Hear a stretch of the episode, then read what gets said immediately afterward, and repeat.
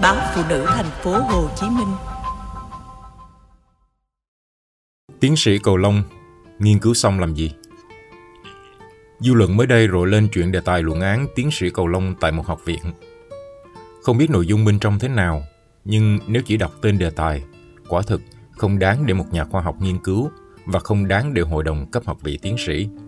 Từ đó, dư luận cũng thắc mắc những người nghiên cứu các đề tài đó để làm gì và xa hơn nữa, cần học vị tiến sĩ để làm gì.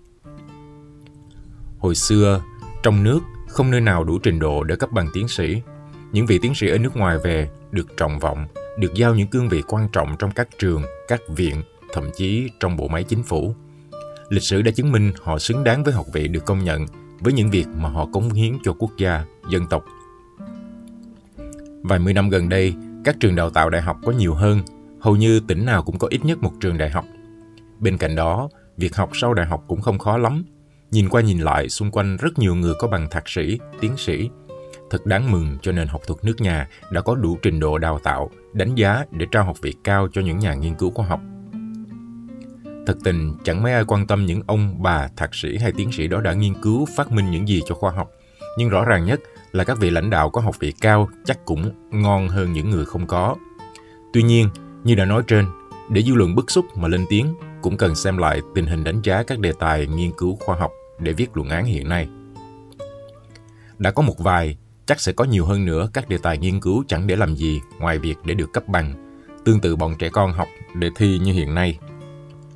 Phải chăng đã đến lúc cần đánh giá, sắp xếp lại hệ thống đào tạo sau đại học? Nhất nghệ tinh, nhất thân vinh, một người thợ lành nghề vẫn mang lại lợi ích cho xã hội cao hơn người thạc sĩ, tiến sĩ chỉ có bằng mà thiếu hẳn kỹ năng làm việc xứng tầm. Mặt khác, các cơ quan, doanh nghiệp của nhà nước cần thay đổi tiêu chuẩn đề bạt cán bộ. Rất nhiều chức danh yêu cầu phải có bằng trên đại học một cách không cần thiết. Để được đề bạt, người công nhân, nhân viên phải cố gắng học đại học, trên đại học. Dù khi đã có bằng thì năng lực chuyên môn, năng lực lãnh đạo vẫn vậy. Thực tế, người cầm tấm bằng sau đại học chưa chắc đang và sẽ làm công việc nghiên cứu. Tôn trọng thực học, xóa bỏ xoáy háo danh, từ đó xã hội chúng ta mới có được những người thực tài, đem việc phụng sự khoa học, phụng sự xã hội, phụng sự đất nước, dân tộc làm lẽ sống là mục đích nghiên cứu, phấn đấu và được công nhận học vị cao một cách xứng đáng.